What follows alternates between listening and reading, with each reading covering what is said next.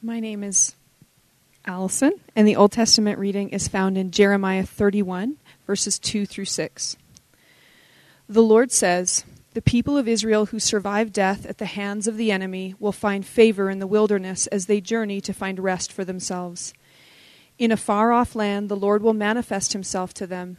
He will say to them, I have loved you with an everlasting love. That is why I have continued to be faithful to you. I will rebuild you, my dear children Israel, so that you will once again be built up. Once again you will take up the tambourine and join in the happy throng of dancers. Once again you will plant vineyards on the hills of Samaria. Those who plant them will once again enjoy their fruit. Yes, a time is coming when watchmen will call out on the mountains of Ephraim Come, let us go to Zion to worship the Lord our God. The word of the Lord. My name is Ben. The New Testament reading is found in 1 John 3 1 through 8. See what kind of love the Father has given to us, that we should be called children of God, and so we are. The reason why the world does not know us is that it did not know Him. Beloved, we are God's children now, and what we will be has not yet appeared. But we know that when He appears, we shall be like Him, because we shall see Him as He is. And everyone who thus hopes in him purifies himself as he is pure. Everyone who makes a practice of sinning also practices lawlessness. Sin is lawlessness. You know that he appeared in order to take away sins, and in him there is no sin. No one who abides in him keeps on sinning. No one who keeps on sinning has either seen him or known him. Little children, let no one deceive you. Whoever practices righteousness is righteous as he is righteous. Whoever makes a practice of sinning is of the devil, for the devil has been sinning from the beginning. The reason the Son of God appeared was to, to destroy the works of the devil. The word of the Lord.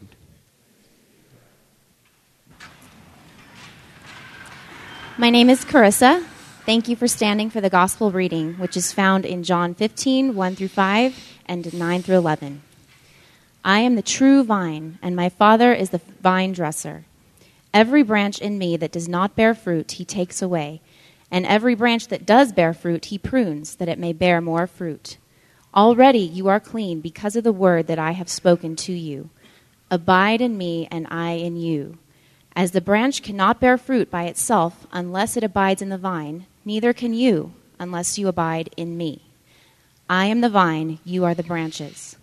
Whoever abides in me, and I in him, he it is that bears much fruit for apart from me, you can do nothing. As the Father has loved me, so have I loved you. Abide in my love. If you keep my commandments, you will abide in my love, just as I have kept my Father's commandments and abide in his love. These things I have spoken to you, that my joy may be in you, and that your joy may be full. The Gospel of the Lord. Praise be to our Lord. You may be seated. Well, good morning, church. It's good to see all of you again. Yes, yes, yes.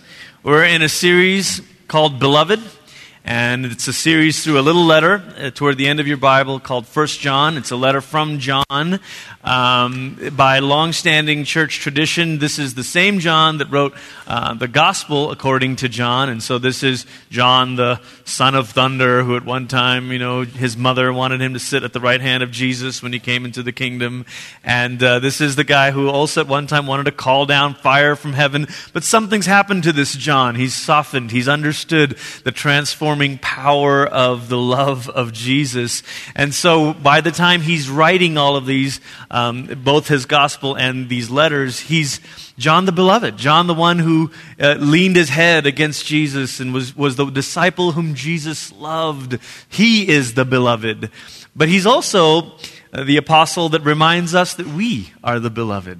And that's kind of the theme that undergirds each uh, week as we look through the different chapters of this letter. When we started this, we said, okay, John's big first message is that God is light. And then we said, oh, oh, light, that feels like an exposing light, like a search light. And we said, no, no, no, no, no. It's much more like when you walk into your kid's room when they're having a nightmare and you turn on the light and you say, look, look, hey, hey, hey, it's me, it's dad, you're home, this is your house, the monsters are gone. And how much that we see that play out in that story that John tells in his gospel. When the woman caught in the act of adultery, the, the religious leaders shine the searchlight, the spotlight on her and say, Aha! But Jesus, the light of the world, sees her and says, Woman, where are your accusers? See, as it turns out, the light of God is not a shaming light, but a saving light. And then from there, last week, we went into chapter 2, where we said, okay, but what about sin? What do we do with sin? And we said, well, yeah, John is pretty clear on this, that as we know the Father, it's meant to lead us to obey his commandments. And then we stopped and we said, now listen, we need to reframe how we hear the word commandments. It's not arbitrary rules and laws. They're, the commandments are meant to bring us life that God's instructions are given to us so that we can enter a truly flourishing life. And then we said, okay, okay, but, but, but what are those commandments? Well, in John's letter, he kind of says it in two ways. He says it in the affirmative, love one another. We're going to get to that in a couple of weeks. But he also says in chapter 2, do not love the world.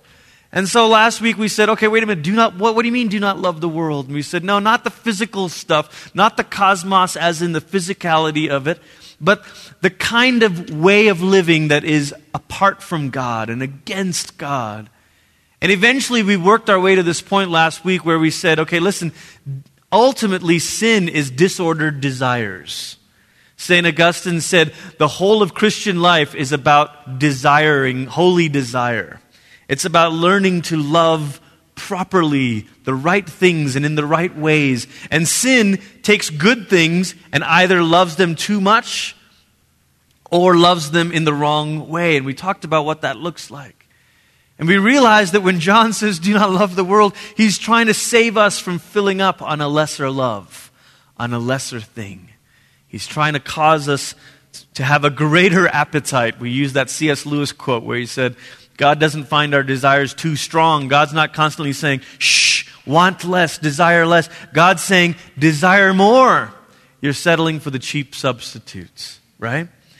Now, this week, we, we, we're, we're going to keep dealing with this issue of sin because John keeps wrestling with it. But instead of looking out there, as in the things that we set our affections on, we're going to look back here at us. And so the title for this week is You, Now and not yet. Who you are now and who you are not yet. See, the trouble with sin is it can produce a bit of an identity issue. It can produce a little bit of an identity crisis because uh, maybe you've, you've grown up in a home or an environment or around uh, a, a, religious way of thinking that every time you sin, you shame yourself and you start to believe, I am this horrible person. And so sin can create this identity crisis of who am I? I thought I was this guy who comes to church and does this. And then Monday morning or Monday evening or whenever it is, all of a sudden you realize you, you, you, you, you, know, you make a mistake, you've done something, and you're like, ah, I'm not really that person. I'm this person. So which is it? Who are you really? Are you a saint? Or are you a sinner? You're like, well, it depends on the day. you know? And some of us, many of us, we come to church based on how good we're feeling about ourselves during the week. If you had a, a rough weekend, Friday night, Saturday, things did not go the way you thought you, you, you might be like, you know what, I'm going to skip church today because I don't want to be reminded about what a sinner I am. Or you say, you know what, I've had a pretty good week. I think I will come to church today. Or it shows up for some of us in the way that we worship or respond to God in worship, right? If we're feeling particularly good, it's like two hands, baby.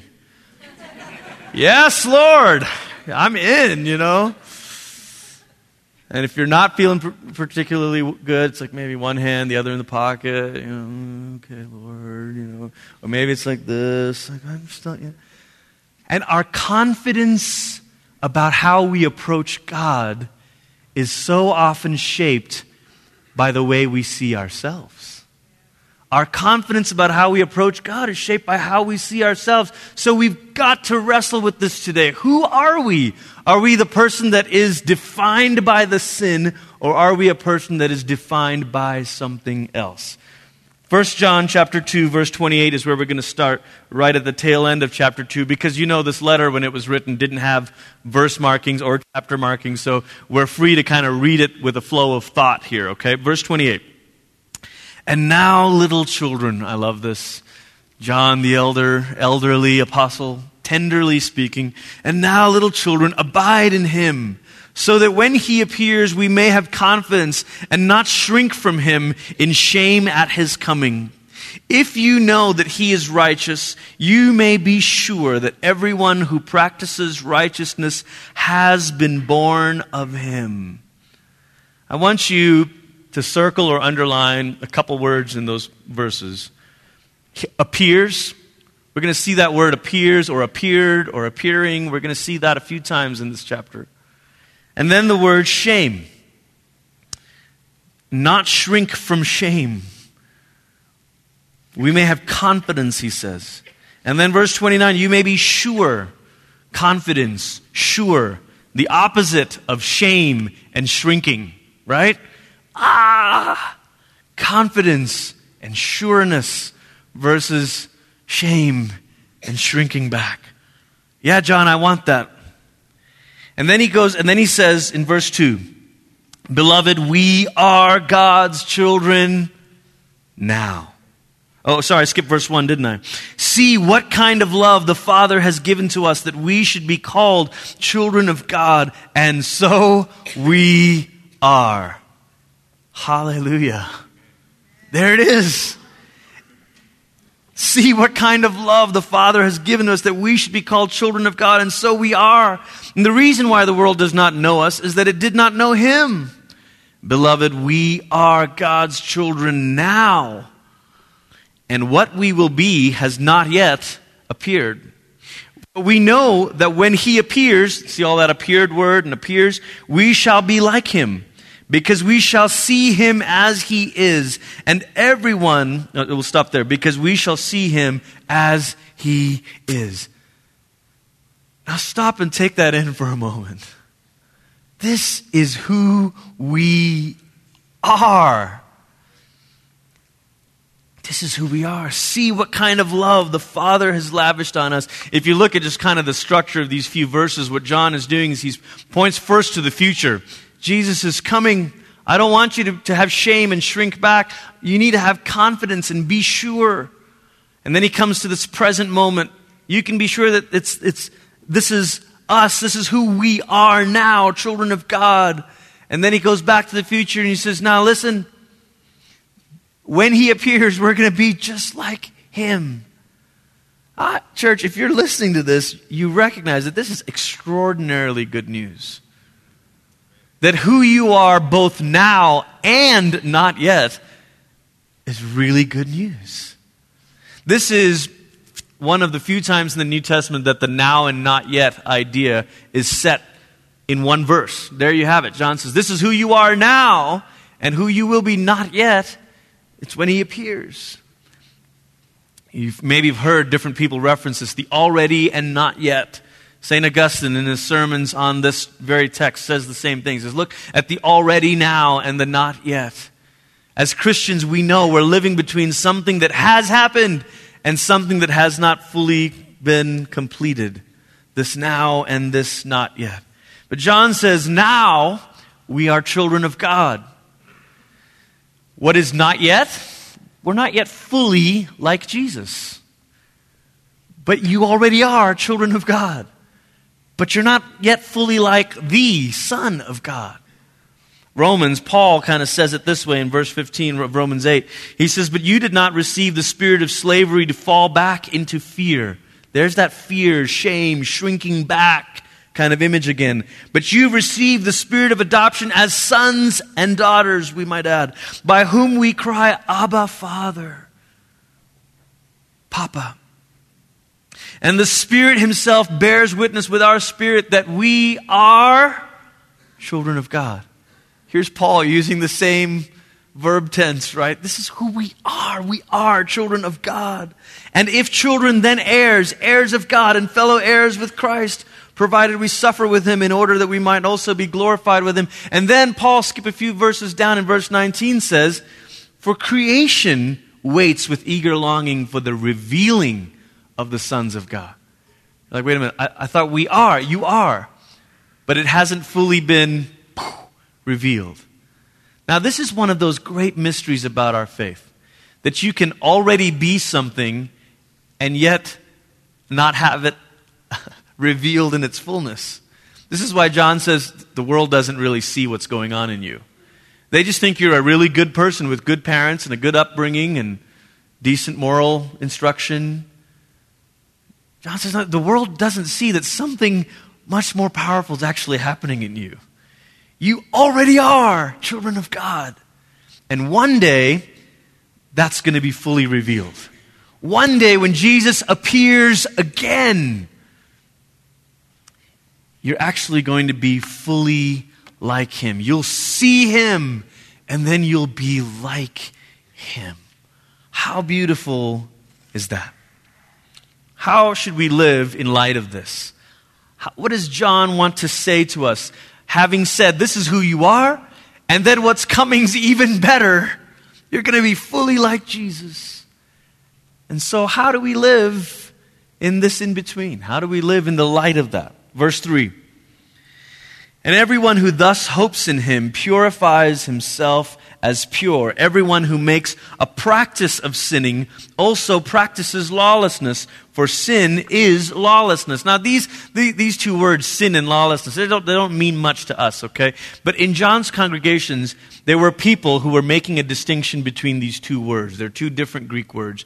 And one group of people was saying, oh, sin, that's just like when you mess up. Lawlessness, that's like full on rebellion against God. And so they said, well, the devil, that's rebellion. But this is just a little mis- itty bitty mistake. And John says, you should not sugarcoat this. That actually your sin, your ongoing practice of sin, is participating with the devil's rebellion. Now that's strong, isn't it? The ongoing practice of sin, of persisting in sin, is a way of participating in the devil's rebellion. like, uh oh. This is how the gospel works. We often find out that the bad news is worse than we thought. And then we find out that the good news is better than we hoped. But you don't get to the good news by watering down the bad. So John says, sin is lawlessness. No getting around this. And John says, if you pers- persist in sin, you're participating in the devil's works. Verse 5, you know that he appeared, Jesus. Now, again, if you're underlining that word appeared, you've got a lot of work to do today. You know that he appeared in order to take away sins, and in him there is no sin. No one who abides in him keeps on sinning. And no one who keeps on sinning has either seen him or known him. Little children hear the tenderness in John's voice. Let no one deceive you. Whoever practices righteousness is righteous as he is righteous. And whoever makes a practice of sinning is of the devil. For the devil has been sinning from the beginning. And the reason the Son of God appeared was to destroy the works of the devil. Okay, if you're a literature person, you'd have seen this right away. John has bookended this section with two statements about Jesus' appearing. First, he says Jesus appeared to take away the sins, our sins. Then he says Jesus appeared to destroy the works of the devil. What's he saying? Look, you're trying to separate the devil's rebellion and your little sin. John says they both belong together, but I got good news. Jesus appeared to destroy both. Yes, the bad news is worse than you thought, but the good news is better than you hoped. Jesus' appearing is to take away our sins, but it's also to destroy the, the devil's works. You might say this is a way of thinking about sin and evil in a micro sense and in a macro sense. The micro sense is you and me when we participate in this rebellion every time we persist in sin. That's this micro thing. The good news is Jesus appeared to take away that sin. And then you say, but, but listen, my participation in sin is just a small thing. The devil's works are all over the world. There's evil. There's, all, yes. And Jesus appeared to destroy the devil's works. Jesus deals with the big and the small. Jesus appearing dealt with both. And that's the good news John has. John says, look, you don't need to sugarcoat this or make this sound not as bad as it really is. Because if you make it sound not as bad as it really is, you're going to miss how good Jesus is. Jesus appeared to take away our sins and to destroy the works of the devil. He keeps going here in verse 9 and 10. No one born of God makes a practice of sinning, for God's seed abides in him. We're going to come back to that image. And he cannot keep on sinning because he has been born of God. By this it is evident we are children who are the children of God and who are the children of the devil. Whoever does not practice righteousness is not of God, nor is the one who does not love his brother. Again, there's likely a couple groups in John's congregations. One was the group of people that said, We're already perfect. We don't have any sins. And that's why in John 1, 1 John 1, he says, uh, If you say that, you're lying. Every one of us sins. And then there was this other group of people that said, well, um, I just don't think it matters what we do.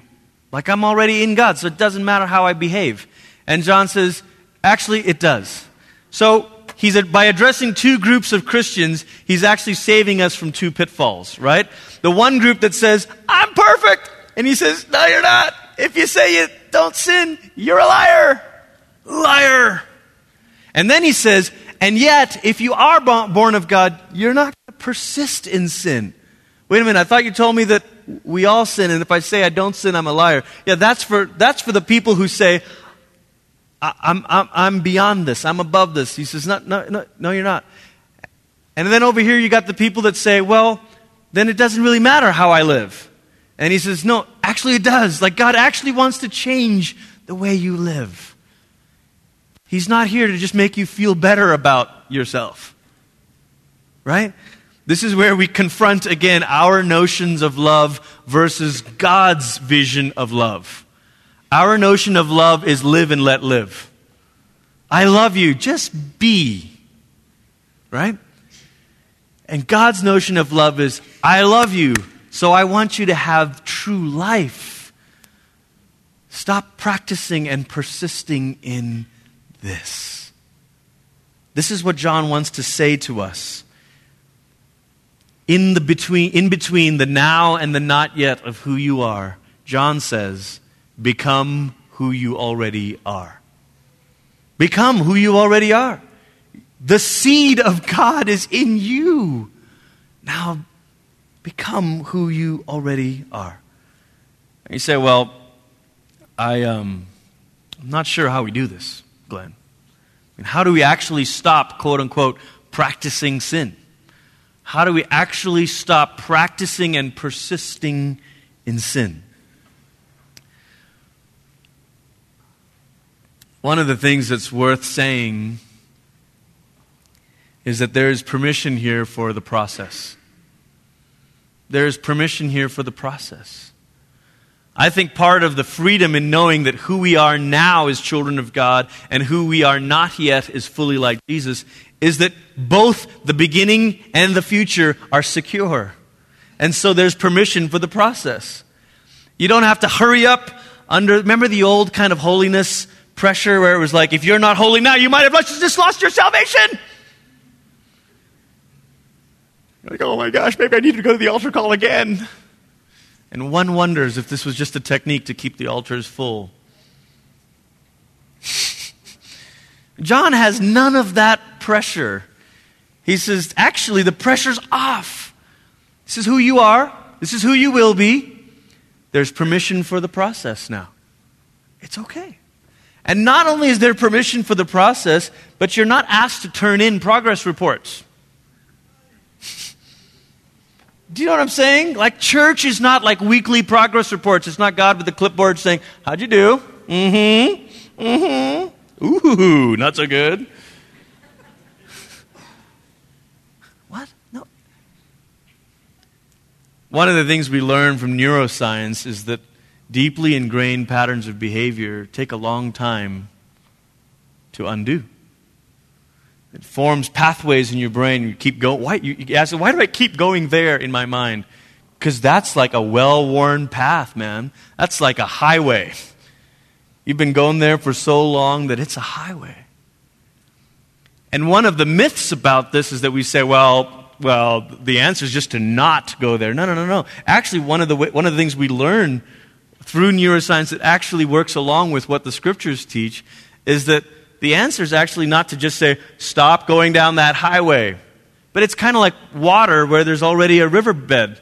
The water's going to flow where there's already a, a well, you know, carved out riverbed. What's the answer?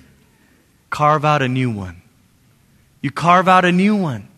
And this is what Paul says. He says, renew your mind, be transformed. Start a new practice, something that car- so at the moment you start to feel fear, instead of going there, let's carve out a new practice that takes you here. As soon as you feel tempted in here, instead of the, the old practice of saying, well, I'll just channel surf, uh, go here instead.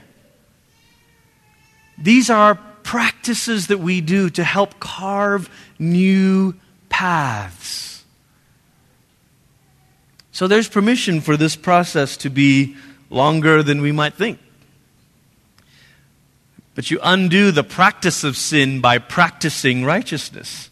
I love how the ESV says it practice righteousness. Practice it. Right? I mean, we all know the analogies from sports. It's like you can tell when Peyton Manning's in sync with the wide receiver because they've had hours and hours and hours of running around. That's why he can let the ball fly before they're even looking. And they turn around and it's like, oh, there it is. How did that happen? They kept practicing it over and over and over again. But see, you're not practicing righteousness from a place of fear. You're not practicing righteousness from a place of panic and shame and saying, I am a filthy sinner. No, you're saying, I am a dearly loved child of God and I will be fully like Jesus. So I'm just going to practice this. The pressure's off. It's a preseason game.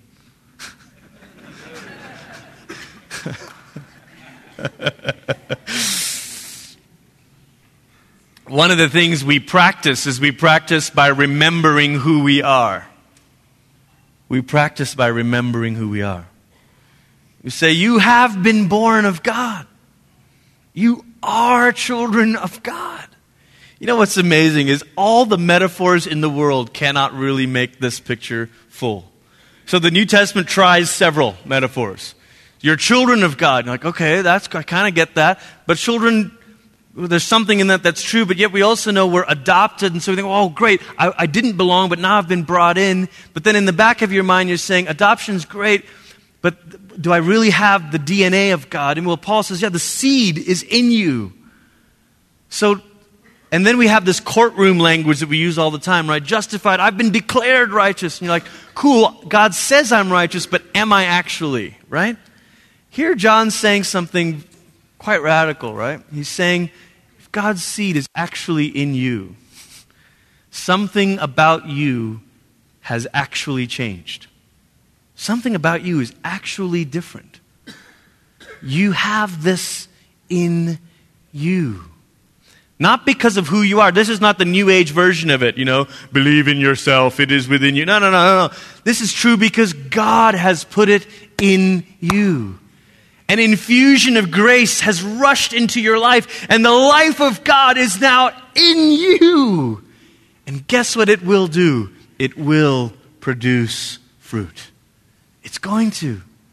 John says, purify yourself. St. Augustine makes this remark. He says, purify yourself. There is a way that we join our will to God. In other words, God's saying, I've done the miraculous, the supernatural by putting my life in you. Now you join your will to God's work and begin to let this grow. Remember who you are. Remember that that's there. There is not just a new start, there is a new nature in you. The gospel is much better news than just a new start. It's a new nature, a new life in you. Next week, when we do water baptisms in the 11 o'clock service, we're going to see, we're going to say over these people, there's not just a new start,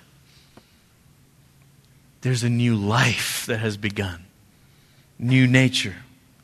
But then he says, remember by remembering who God is. That's one of the other ways we practice, by remembering who God is. Who is this God? Behold, what manner of love the Father has lavished on us. Look, see the kind of love that God has lavished on you that we should be called children of God. Who is this God? The God who lavished his love on you. Who is this God? The God who appeared to take away sin and destroy the works of the devil. Who is this God? The God who will appear, and when we see him, we will be like him. This is who he is. There's a long standing Christian um, meditation upon the beatific vision. The more we glance, the more we behold the beauty of God, the more we become like Him. Part of the practice that John is inviting us to is to say, don't look at your own sinfulness, but look at the Father and the love that He has lavished on us. Don't fixate on your behavior that you're trying to change. Fix your eyes on Jesus, who is the author and perfecter of our faith. What are you fixing on? This thing I'm trying to change about myself, or the Father's love who has changed who I am?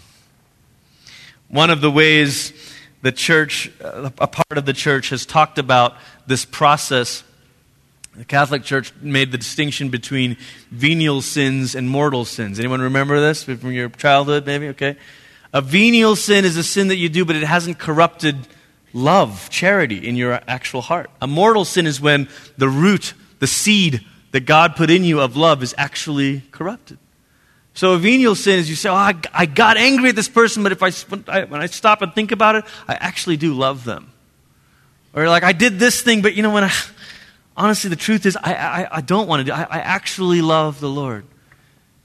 And it's, one, it's a hopeful way, isn't it, of saying, look, you actually haven't corrupted the seed of grace and love that God has put in you. I think, I think it's helpful to remember the love of the Father and the new reality He's put inside of you.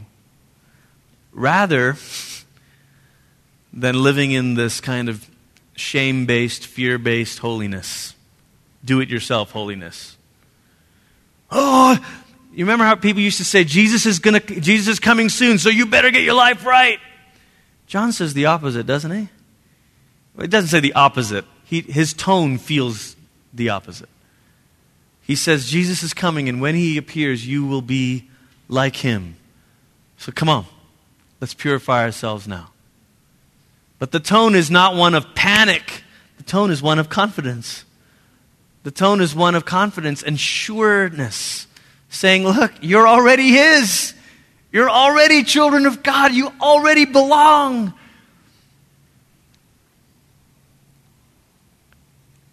Sometimes we think the only way to deal with this is to give ourselves the kind of false confidence that comes from downplaying sin.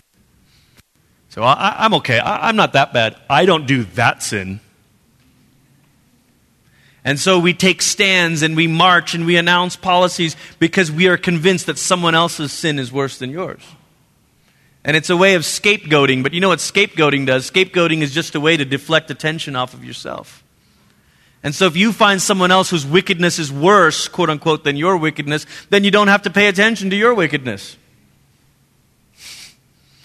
And John says, How's that confidence working out for you? Does that really give you the confidence you want for Jesus' appearing? No. No. You know what the confidence you need is? The confidence that comes from knowing that you already are children of God and that when He appears, you will be fully like Him. Amen?